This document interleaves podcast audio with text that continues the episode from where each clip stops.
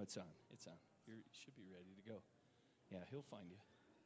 All right. Good morning. Good morning. You probably wondered, this is a photo of me when I was very young. No, that's not true. But you're going to find out why today. Often we uh, connect into these things, sometimes we don't. Not only is it Martin Luther King Jr. weekend and the celebration of the civil rights movement, but it's also Sanctity of Life Sunday, which is interesting. So we want to discuss that today. So we asked Ann to come and to uh, give us a little bit. Ann Hunsinger, who's the director of, at the Women's Resource Center right here in Dillon. And you're going to see why that image is up there in just a few minutes. So, Ann, yeah, you know you're ready for this, right? Oh, yeah. Yes, I'm ready. Okay. Good. Um, Tell so, for those bit. of you who don't know, Sanctity of Life Sunday, it's always the third Sunday in January. It commemorates the anniversary of the Supreme Court ruling of, of Roe versus Wade, which legalized abortion in our country and has resulted in the death of millions of unborn children over the past 42 years. So that tells us a little bit about yeah. it. Yeah. And so Yeah. tell us now, what is your your organization and what are you doing Oh. about that whole Oh. scenario? Yes, I am the director of the Women's Resource Center of the Rockies, and we are a pregnancy resource center. And for the last uh, 42 years, all over the U.S. Um, and even um, other countries, there have been hundreds of thousands, millions of, of volunteers and staff people in pregnancy resource centers, just like ours here in Dillon, that have been um, laboring every day. Um, um, assisting women and men to make choices of, of life, to choose life for their unborn children. Now, how many of you know where the Women's Resource Center is here in town? How many of you? Oh, not everyone. It's literally right across. You could almost, well, I could hit about a six iron. No, it wouldn't. I couldn't hit it with a six iron. But it's right here by the post office. And so it's very close by. And uh, Ann works and has had clients that come in. And they, they walk along the journey with people. So maybe you have Yeah. a minute or two to tell Yeah. us just a little bit Well, about that.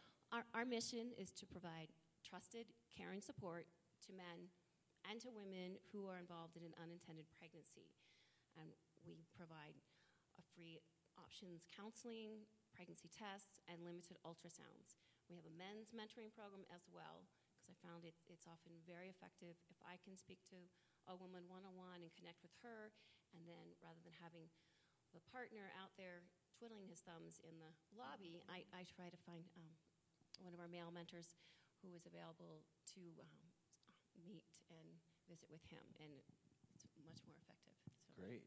Now, I noticed two things. First of all, I doubt you're using this personally, but No. you could tell us a little bit about that. Also, it might relate to this Yeah. image, so give us a little bit about Okay. how we can help Um, and be a part. Well, I just want our, the reason we have this up here, it's not, Mark's baby photo, though it is the most beautiful baby, and it, it could be Mark.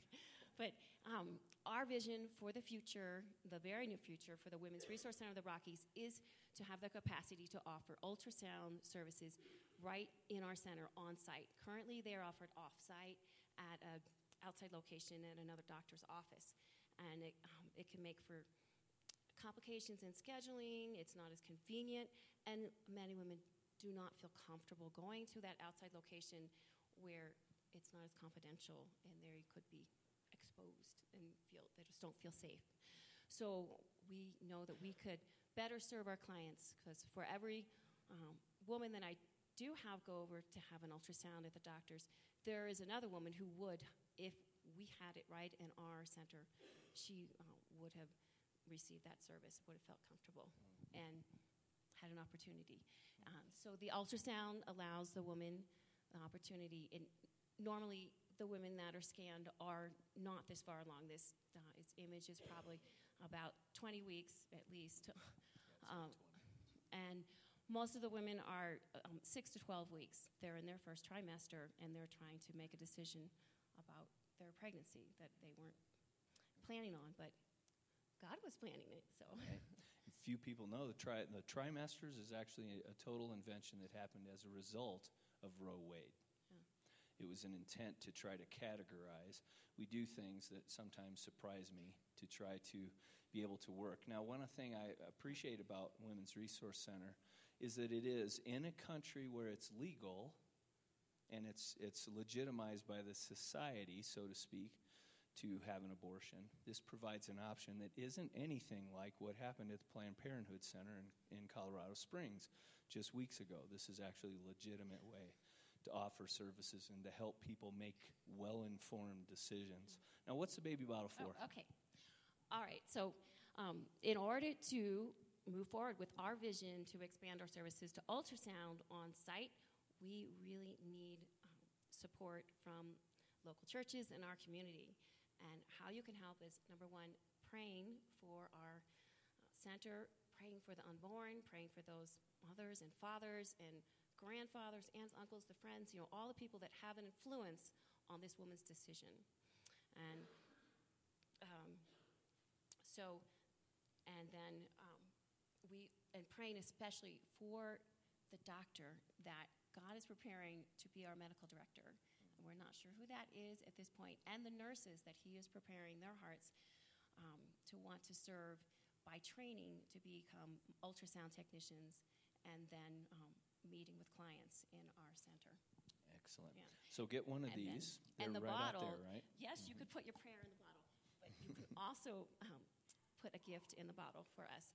You can uh, fill these bottles with spare with coins, bills, or a check payable to the Women's Resource Center. Um, you can put it this bottle in your car, in your kitchen, in your laundry room, anywhere where you empty uh, spare change out of your pockets. Uh, some people even put it in their restaurant or place of business to gather donations. And it also raises awareness about the Women's Resource Center and our ministry. Um, and the third way you can help is, is to volunteer. We're always uh, looking for more people who would like to um, train as advocates, meeting with clients, especially um, male mentors, and um, or who would just like to serve in helping with mailings, newsletters, maintenance, and other assorted duties, Functions, functions. exactly. Oh, and special events. We're Special have events, a, a yes. ladies' tea party May first. Oh, good. Yes. I probably won't come, but that's okay. Oh, oh, but the men will be involved Oh, as serving. serving. Okay, maybe I will come. I just heard how that. Did you see what happened there? You saw that. What just happened there? Let's pray together with Ann and for Ann right now in the Resource Center. Lord, we do uh, come. We think now. Um, we take a moment and remember, actually. Help us to never forget that we're in a society that has chosen to uh, legalize the process of abortion. And that's never happened before, as far as we know, that that was a, uh, a common, made to be a common thing. And so we ask for wisdom, we ask for courage and grace. We're not even sure often how to navigate, but for sure, as we encounter individuals um, or young families who are uh, trying to make a decision about an unplanned pregnancy, give us grace, give us the sense of how to enter in and be a part of that process. Thank you for the resource that the Resource Center is for specific individuals, and we pray that you would fill them with wisdom, you'd fill them with courage, and also just a, a understanding of how to prioritize, plan ahead for the future. We pray all that in Jesus' name. Amen. Amen. And if you'd like a bottle or a business card or a brochure or an envelope, they are all out on the Welcome Center in the narthex, and there's a, a baby basket. A big basket. Good. That's your notes. Thanks, Ann. Let's give Ann a big hand. Yeah. Thanks for your work. Uh, Dr. Bill Spear, come on, you're going to share with us today. We're in this series that's a, a very cool series on the festivals of the Jewish calendar through the years. And so uh, that developed. That wasn't something that was static right from Moses' time. They actually developed along. But Bill's going to tell us about the Day of Atonement today, right? That's right, Yom Kippur, the Day of Atonement. I was taking uh, one of our cars down to uh, have the tires checked down to Discount Tire. Discount Tire, eh, eh, as soon as I say that word, what comes to my mind is a woman that's at least as old as I am, chucking a tire through a plate glass window. Eh, You've seen that? You're aware of it. I got to Discount Tire. Uh, the, uh, one of the gentlemen came outside. He looked at the tires on the car and just kind of shook his head and uh, said, These are uh, old and worn out, and we're going to need to replace them, obviously, and throw these old ones away. And uh, yeah, I kind of knew that was uh, going to happen. I went from there. a couple weeks later, cold weather hit.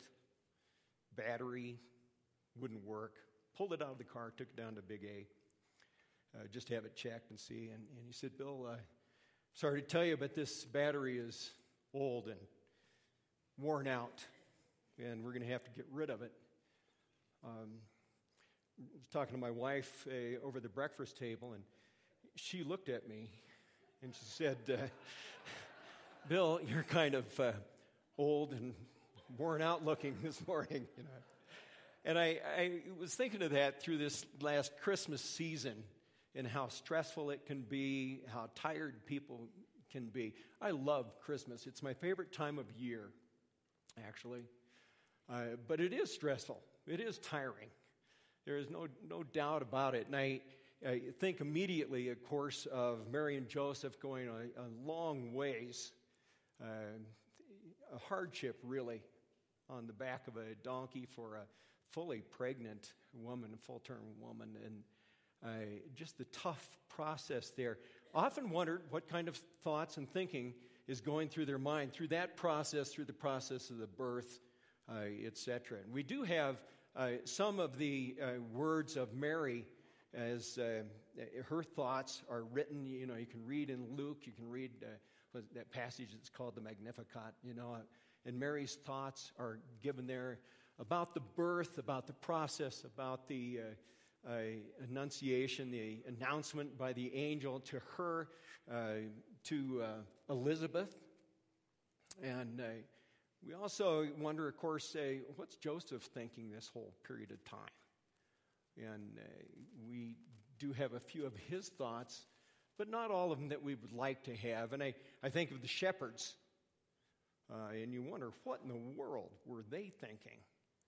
Uh, we know what their actions were, but it wouldn't have been neat to just kind of hear the backstory in some of these situations of um, how they reacted with their neighbors, with their friends, how they went home and tried to convince their kids that an angel had appeared to them, and then they went to this uh, manger scene, and uh, all of that that unfolded there, the thoughts that were inside their minds as a, as a backstory uh, to the Christmas story, is just fascinating to me.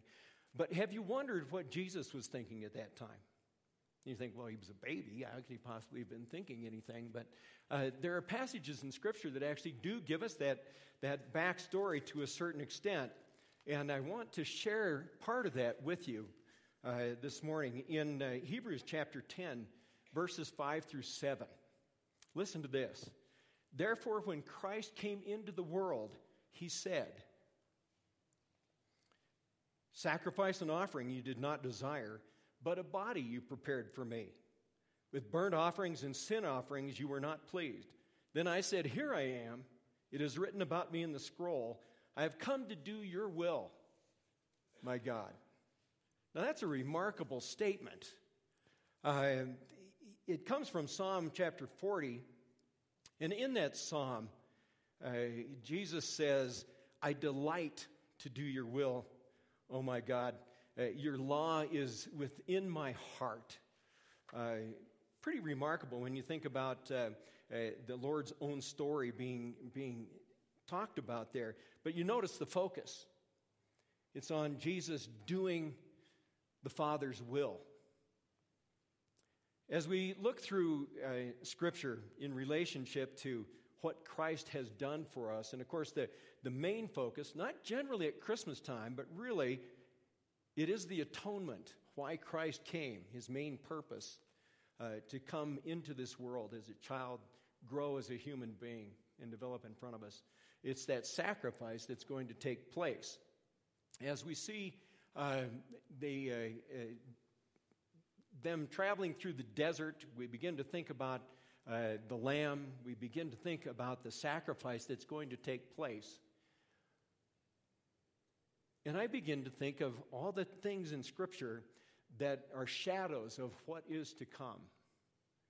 In Genesis chapter 3, we have uh, uh, the picture of Adam and Eve having, having sinned. Uh, God uh, actually uh, kills an animal, covers them with the, with the skin of the animal. In, uh, later on in Genesis chapter 22, you remember in, in past messages here, where Abraham is about to sacrifice Isaac as a, as a covering, as a propitiation, if you will, of, of uh, mankind's sin, of, of his own, as a, a uh, declaration of his allegiance and obedience to, to God's direction and purpose as well. Uh, but there's a ram that's supplied in place of, and that ram is, is uh, slaughtered and his blood spilled and, and placed on the altar um, at, at that point in time. And all of these things are a real shadow of the reality to come. You can put up that second slide then, if you would. I, as we see this, this uh, sacrifice accepted by God instead of or on behalf of Isaac's son, we begin to think of what sacrifices really are. This is what the Day of Atonement is about. And we'll get to some of the specifics of that as, as we go along. Um, sacrifice displays, first of all, gratitude towards God. And I don't know if you've ever thought of it that way. But pleasing God is our main purpose in life to please Him, to praise Him. Uh, we display by sacrifice a, an attitude, of course, of. Uh, a contrite heart, a repentant heart, and uh, of course, for atonement of sin. Um, this next slide is a, a, a picture of uh, the uh, tabernacle. And if you'll put up uh, that slide, uh, some of you are very well acquainted with this, this kind of thing. Uh, the tabernacle, this is an actual size rebuilt in Timnah in the nation of Israel. Uh, and above it is just a sketch of what it looks like. And the process of sacrifice took place uh, in, in this particular area for a number of years uh, as well. And, and we think of uh, sacrifice as it, as it happens. Um, that would take place, for instance, on the altar of burnt offering. The uh, rams would be killed there, the lambs would be killed there, uh, a bull might be killed there etc. And then the blood would be taken into uh, the holy place, uh, etc. And we think of that, and we think of all the blood that has been spilled in the uh, uh, ritual of sacrifice that the Israelite people were commanded to do. And I don't know how many of you have been around blood that was spilling. Uh, that's been part of my occupation. Uh, since I was trained as a veterinarian, uh, we, we see that kind of thing uh, all the time. And for some people, they just they, faint, they fall away, they can't watch it, they can't see it. Uh, we know that the life is in the blood. There's no doubt about that. So if you put up that next slide, uh, as we think about the, the life being in the blood, we wonder why is blood emphasized in Scripture. And it's, and it's because of that reason. For the life of a creature is in the blood, and I have given it to you to make atonement for yourselves on the altar. It is the blood that makes atonement for one's life. Its blood is identified with its life. Now, notice that God says very specifically why He put blood in our bodies, uh, which is a, a remarkable thing, and we could spend hours, literally, talking about the physiologic phenomena that our Creator has placed in our body. One of the, the most interesting parts to me uh, is uh, that uh, the bloodstream provides life giving nutrients, etc., oxygen, obviously, uh, to the human being, but it's also the, the same little tubes carry uh, all of the debris that's left over, the waste material. Uh, if our water supply crosses with our sewers, we all get sick and die. But God has worked it out in our body that this is life itself. And it's a graphic picture of what God has given very specifically so that we can make atonement for ourselves. Uh, this is life itself. It's the picture of life itself in our body. And part of the reason that uh, sacrifice uh, was given like that is for a covering, which is the idea of atonement. In ancient times, uh, when someone died and you owed them something or they owed you something, uh, the body would be covered with uh, uh perhaps grain or gold. And that was a, an offering given that was supposed to atone for the harm that you had done to that individual. And I suppose it would be distributed to the family and that sort of thing. But that idea of covering is the idea, a partial idea of what atonement is. And so uh, we're covered, as it were, uh, by the blood of the Lamb. Well, when we think about uh, this, we think then about Yom Kippur, which comes on the, the 10th day of the seventh month, Tishri, in, uh, in the lunar year of Israelite understanding. And so it, it comes about in the, in the fall of the year, either in September or October, depending on how the moon phases have worked. And it varies day to day, but never date to date. The date is always the same the 10th day.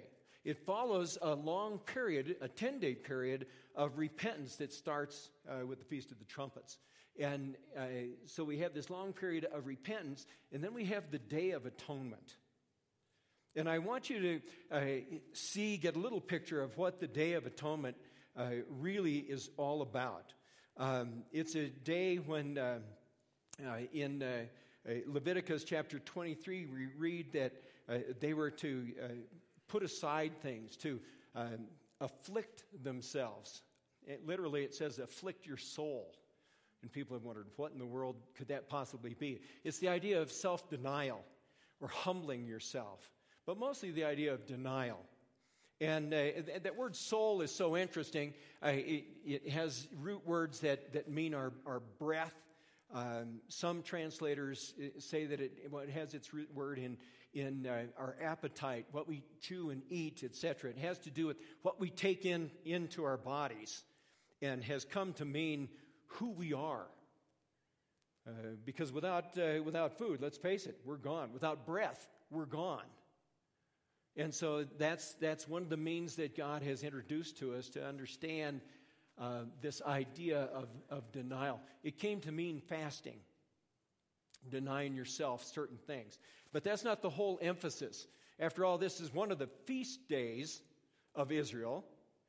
Uh, and so, how can you fast on a feast day? Uh, and that's, that's a good, a good question. But feast doesn't mean, mean eating food so much as it means paying attention to what gives life and brings life to you. And so that's what the Israelites did for a long period of time.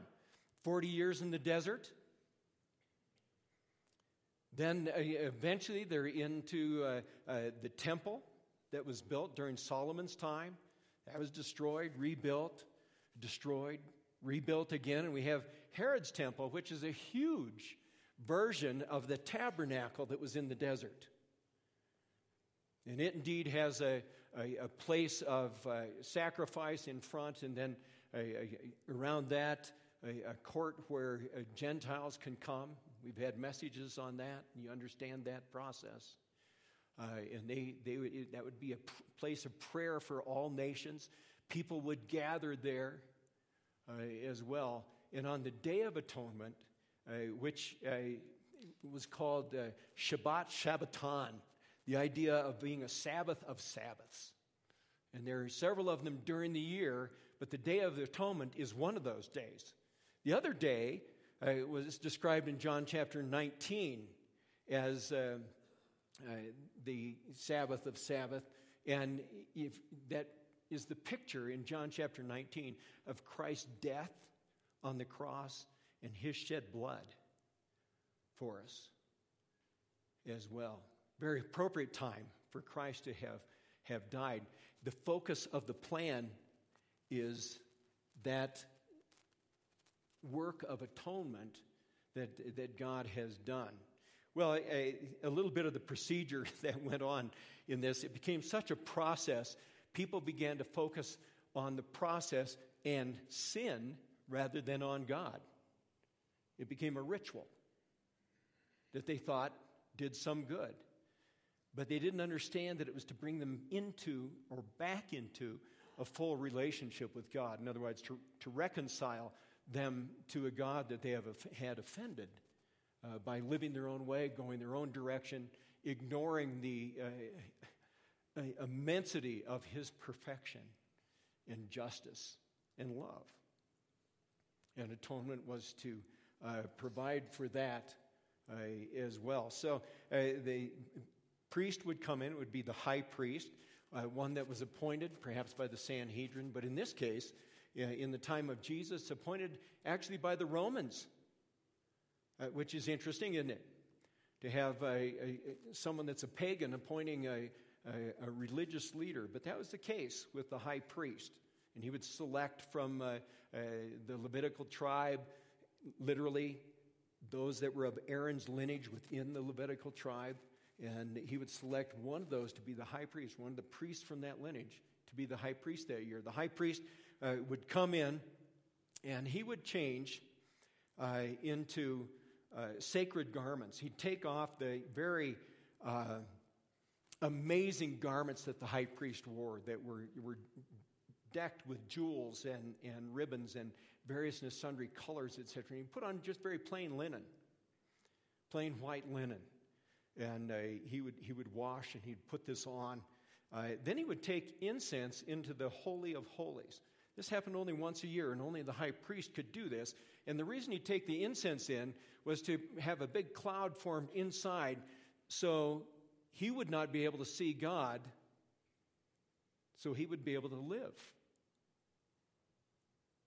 And so he'd take the incense in first, and then they'd slaughter a bull, and he would take uh, the bull's blood into the Holy of Holies and sprinkle it on the, on the top of the ark, on the side of the ark, uh, to consecrate uh, the uh, altar itself and then bring it into the Holy of Holies. Then he'd go back outside, and there would be two goats present, and he would slaughter one of them and repeat the whole process again. The interesting uh, part of, of, this is that the blood wasn't just placed on the altar, it was placed around to consecrate the things that had been defiled by people as well. Uh, you remember that passage in Roman that say, Romans that says that the, the whole creation will cry out. Uh, it has a part in the effects of the fall. And this was to, to image that as well. And then they would go from there to uh, the second goat, uh, and it would be alive and it would be kept alive. And the high priest would walk to the goat and put his hands on, on the head of the goat. And the process of that was to image, to give you the idea that he was transferring the sin to the goat itself. Then the goat was taken by an appointed person uh, out into the desert and let free out there. Now, the rabbis have said, and tradition says, tells us, that often they'd push the goat backwards over a precipice. Now, there's a reason for that. They don't want their sins to come back into the camp. They want them gone forever because that's what it was supposed to symbolize. And it, it, that illustrates how, how we struggle with God's direction and purpose and, and try to, well, this has got to be a little, if we do this differently, then it's got to be a little bit better. And hopefully, we can satisfy God if we do, if we do this, if we do that, then we can satisfy God. But the Day of Atonement was a, to be a reflection of, uh, you know, why uh, we're involved uh, with, uh, with, this kind of, with this kind of thing, why it's happened.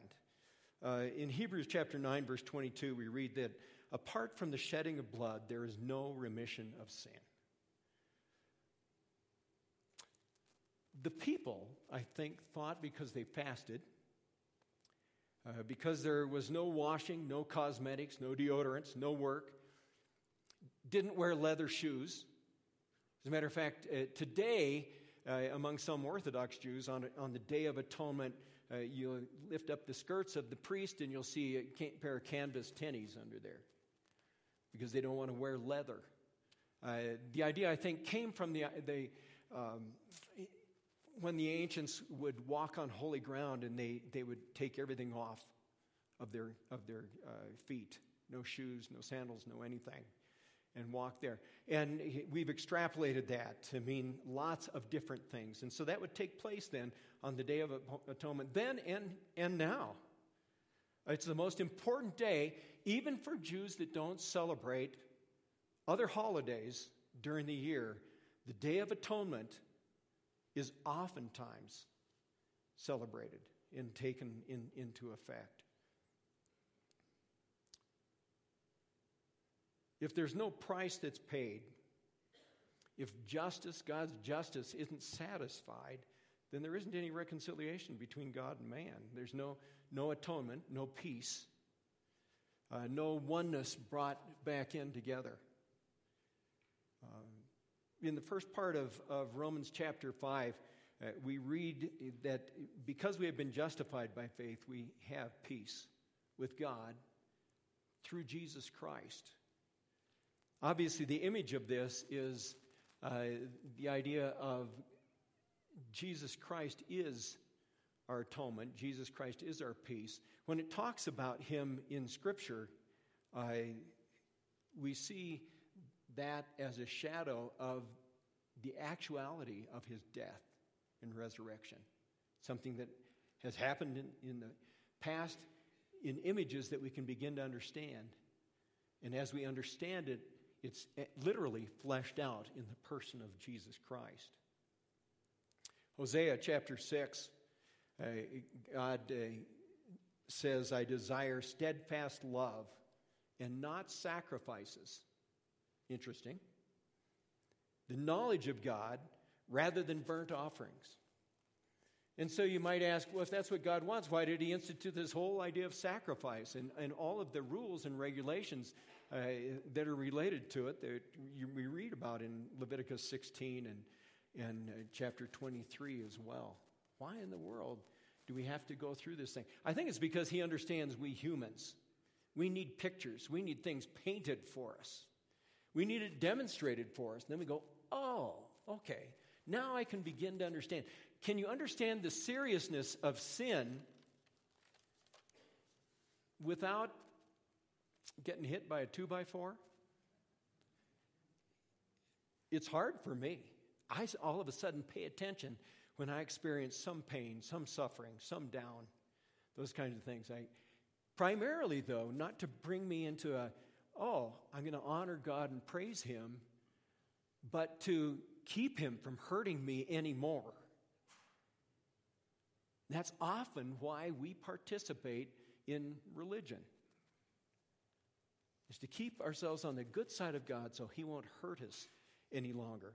And that's so far from why God has given us Jesus Christ. Even though God is just all the time, he's also love all the time. And he's demonstrated that love to us by giving us the person of Jesus Christ. Even when we were yet his enemies, he gave us that. In John chapter 1, verse 29, John the Baptist says, Look, the Lamb of God who takes away the sin of the world. In 1 John chapter 2, verses 1 and 2, uh, we read that Christ, who's called the righteous one there, uh, is the, is the best one to defend us, obviously, the only one to defend us, for he is our atoning sacrifice. One of my favorite passages is in 2 Corinthians chapter 5, where we read, uh, Paul Im- implores us, he says, We implore you on Christ's behalf, be reconciled to God. Because God made him, Jesus, who had no sin, to be sin for us. That's what the atonement is. All of a sudden, our sin is with Jesus Christ so that we might become the righteousness of God in him. In Hebrews chapter 9, we read that Christ appeared as high priest, uh, but through his own blood, he entered into the holy place once for all. So, this idea of the high priest going in once a year for the sins of the people. Some places in Scripture it reads all the sins, other places it means it reads uh, uh, their unknown sins, what they haven't figured out. But Jesus Christ has done this once and for all, for all time, for all those that will believe and understand who He is. They're covered by this. We are priests at this point. We could have slide number six. Uh, this has been intended by God. We read in Exodus chapter 19 that God intended the whole nation of Israel to be priests before God. In other words, the idea here is that you think you need a mediator. Oftentimes, we want a mediator just to keep the pressure off of us. To keep the, the maybe the, the mediator will solve the problem so I won't feel the hurt and pain that's coming from someone else. And because we've been afraid of God and afraid of Him punishing us, we felt that we need a mediator uh, as well. And the high priest served as that in the temple for a long period of time. But literally, there is now no more need for that mediator.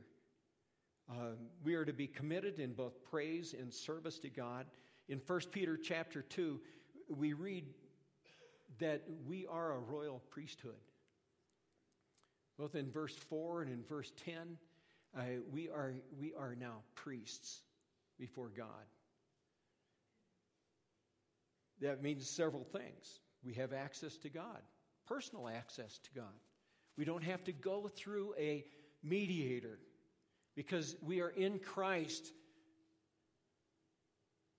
and present with the Father, the Son, and the Holy Spirit.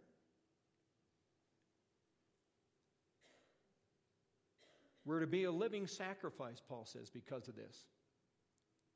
Uh, we're to be the ones that can go into the Holy of Holies, go into the presence of God.